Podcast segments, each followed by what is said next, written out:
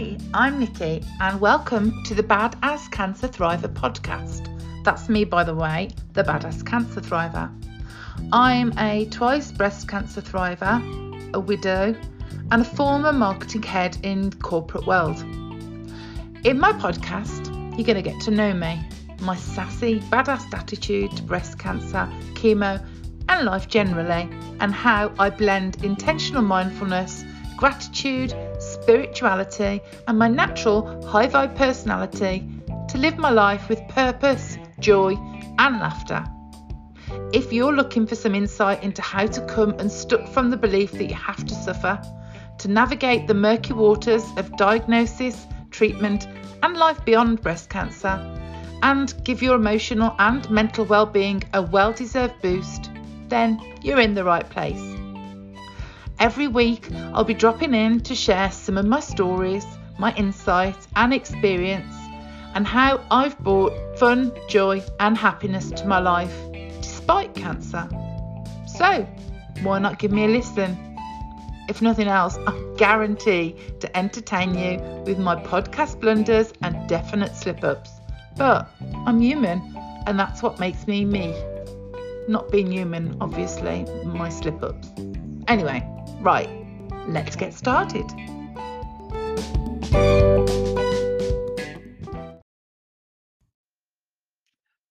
Anyone else? Oh, by the way, hi. Sorry. I've just been so drawn to record this. I carried away then. Um, so, hi, Nikki, Badass Cancer Thriver. And um, this week, totally, a little, well, no, not totally off subject, but I want to talk about becoming a dog person. Mm, And I don't mean that in a strange way. Um, but I've always been I've been brought up with cats as the family pet. Um, and so I've always been a cat person.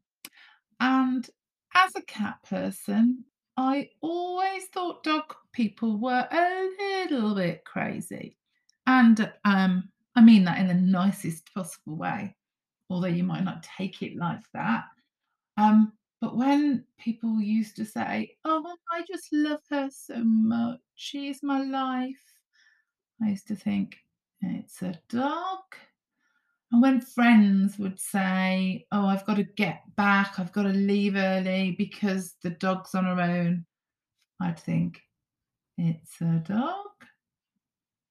And I didn't mean that in a nasty way. I wasn't judging or I think I was probably just like not well, I know that I was just not understanding, not getting it because cats are so independent. Cats give you love when on their terms and can be very aloof. My cat at the moment is very aloof and she she gives love on a very um rare basis, if that makes sense. Um and is very restrictive on how much love she gives as well. But because of that, I never really understood the love of a dog. And then something happened a couple of years ago. Well, no, three years ago, my husband passed away, and I was lonely. Yeah, I still am lonely, to be honest, but I was really lonely. We had COVID coming, looming, everything was going on with um, being a widow and how you live on your own, how I manage that. I'd been made redundant from my job.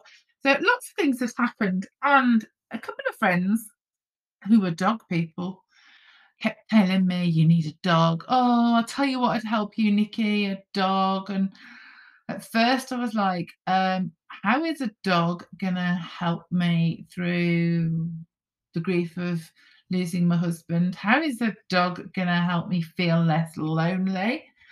Um, surely it's just more work and more hassle. Um, and then started to cave a little bit. I started to take more notice of my friends' dogs, be more open to dogs as pets.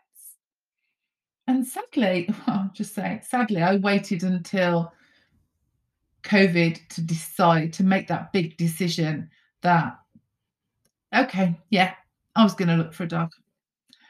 Um, and the reason I say sadly is that everyone knows that um, demand, high demand, drives prices up with every commodity, and that includes dogs. And in 2020, the price of dogs probably went up by over 100%. Well, actually, I would say even more than that. I think you could pick up a cockapoo for a few hundred pound pre-COVID, and then 2020, when I decided to start looking, you were talking two grand minimum. Anyway, right now that number makes no difference to me, but back then it was like, am I really going to pay this much for a dog? So I searched and it wasn't easy. And I looked and looked. I decided on the breed. I decided I was going to go for a cockapoo. Friendly, small enough, easier to manage when you've just never had a dog before, blah, blah, blah. Um, and I began my search. And my search landed me on a female cockapoo in Leicester. So I purchased said cockapoo, um, decided that I was going to call her Luna. She's lying right behind me as I speak, still asleep, thankfully. Otherwise, we know she would be interrupting this podcast.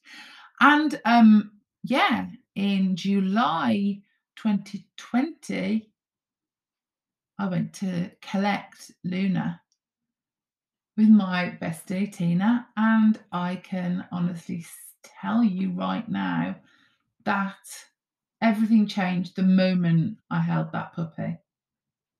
And I really don't know how, but I became a dog person instantly. She came home oh, I can remember the day, I've got the photos, and my life just changed.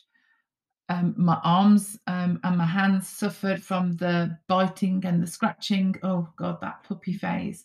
But I became a dog person. I started to understand the look that people give you when they talk about their dogs. I started to understand the need to get home early. I even, I even, I even began to understand those people who sign birthday cards from their dog with little paw print pictures. I even became somebody who kind of understood that. I haven't done it yet, or have I? I don't think I've done it yet. But I think every time I write a card, I go to write from Nikki and Luna. Something stops me. I think it's the fact that then I'd have to put Jem on the card, who's my cat. And half the people that I write cards to have never had any experience of Jem because she is so aloof and she keeps herself to herself. Anyway, and so I've become a dog person. I wake up every morning to that dog lying in my bed with me. I know everybody who doesn't agree with that is probably pulling a face at the moment, but I created Luna for quite a few weeks and then I just decided that I wanted her to sleep upstairs with me. And that's fine because that's what I wanted. I also dis- I also realized that people who don't do that, that's absolutely fine as well. But my point to this podcast really about becoming a dog person is that when I was diagnosed with breast cancer last year, I dreaded it because I I'm on my own. Uh, you know, last time I had Mark with me, um, but this time I was on my own, and I've got amazing friends who took me Uh, on board, took me home with them, took me home with them. Makes me sound like a puppy. But after chemo, on each chemo session, looked after me for a few days. But you know what? Luna literally saved me. Luna got me through chemo. Luna made everything just that little bit easier. And when I couldn't take her for a walk, when I wasn't up to going out for a walk, she was fine. In actual fact, I think she knew. She never tried to wheedle her way to a walk. She never moaned such I know a dog doesn't moan, but you know what I mean. She never caused a problem when I couldn't take her for a walk. It was like she understood. It was like she knew, Mum, yeah, I know you're not feeling too good. So you know what? I'm just gonna let you chill out for a few days. I'm gonna give you all the love that I possibly give you until you feel well because I know that you'll take me for a walk again. If you can't take me for a walk today, that's absolutely fine. And so this relationship with my my Luna, my Luna became began. And like I say, she was my rock last year. And you know what? I've just become the biggest dog person. I have become the person that adores her dog. And I know that my life would be very different without Luna. I know that at times she drives me mental when she's barking. And like this morning, when she did not want to come with me, she wanted to go and run off with Waffle. There was no way I was getting her back with me. I had to walk all the way across the field to retrieve her. But even despite all those times, I still absolutely adore her with all my heart. And so I think my message in this podcast, and this is just like a cheeky little podcast, but a cat person can become a dog person. It is possible. It's possible. And now I feel guilty for all those things I thought and said about those batshit crazy dog people in my past. And you know what now? I totally get it. I'm totally with you. So, anybody who's listening to this who is a dog person and always has been a dog person, I wholeheartedly apologize for judging you. And I totally understand now the love of a dog. So, this was the Badass Cancer Thriver, just a cheeky little podcast, and I'll see you soon. Take care.